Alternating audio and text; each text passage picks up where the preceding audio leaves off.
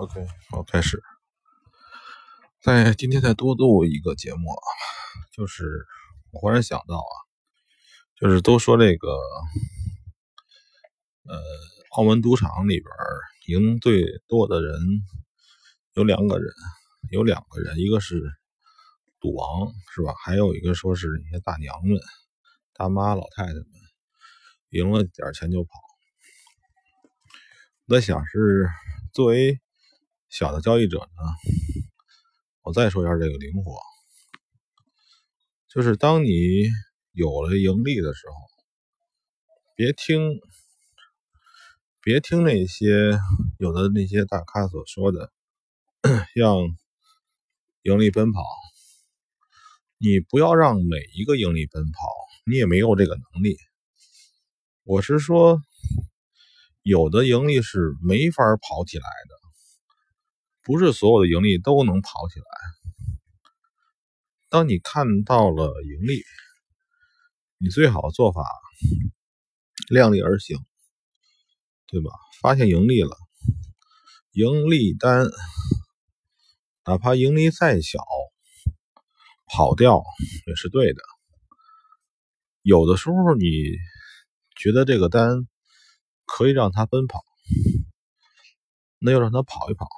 对吧？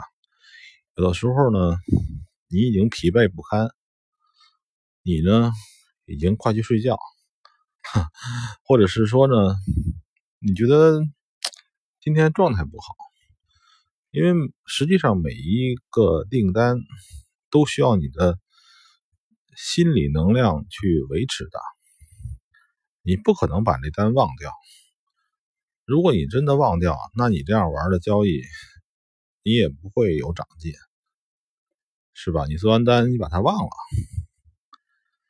呃，所以呢，就是不要相信有的人说那个什么，呃，就是那句话叫什么经典的话，就是截断亏损，让利润奔跑，这东西都是相对的。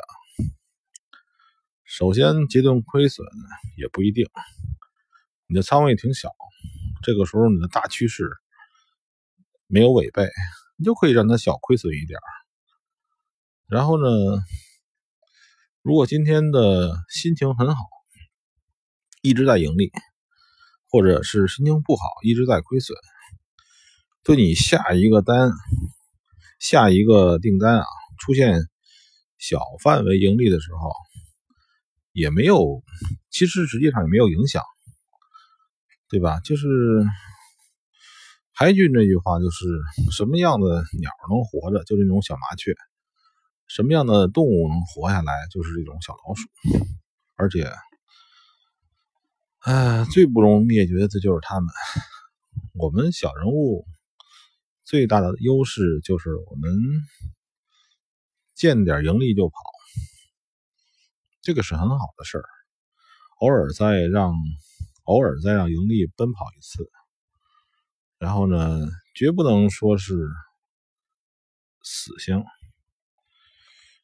也别相信我一再说，别相信有人说我能吃一整块利润，吃一整块利润，因为不可能 什么的曲线是直来直上的，中间可能有很多反复，每一次反复，因为。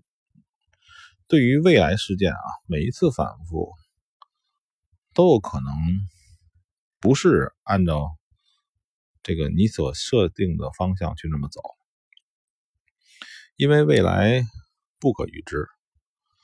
所以呢，回到这次说的这个意思啊，就是说有了小的盈利可以走，而且。真的无所谓，不要相信那种让利润奔跑的谬论。这次节目可能短点差不多吧。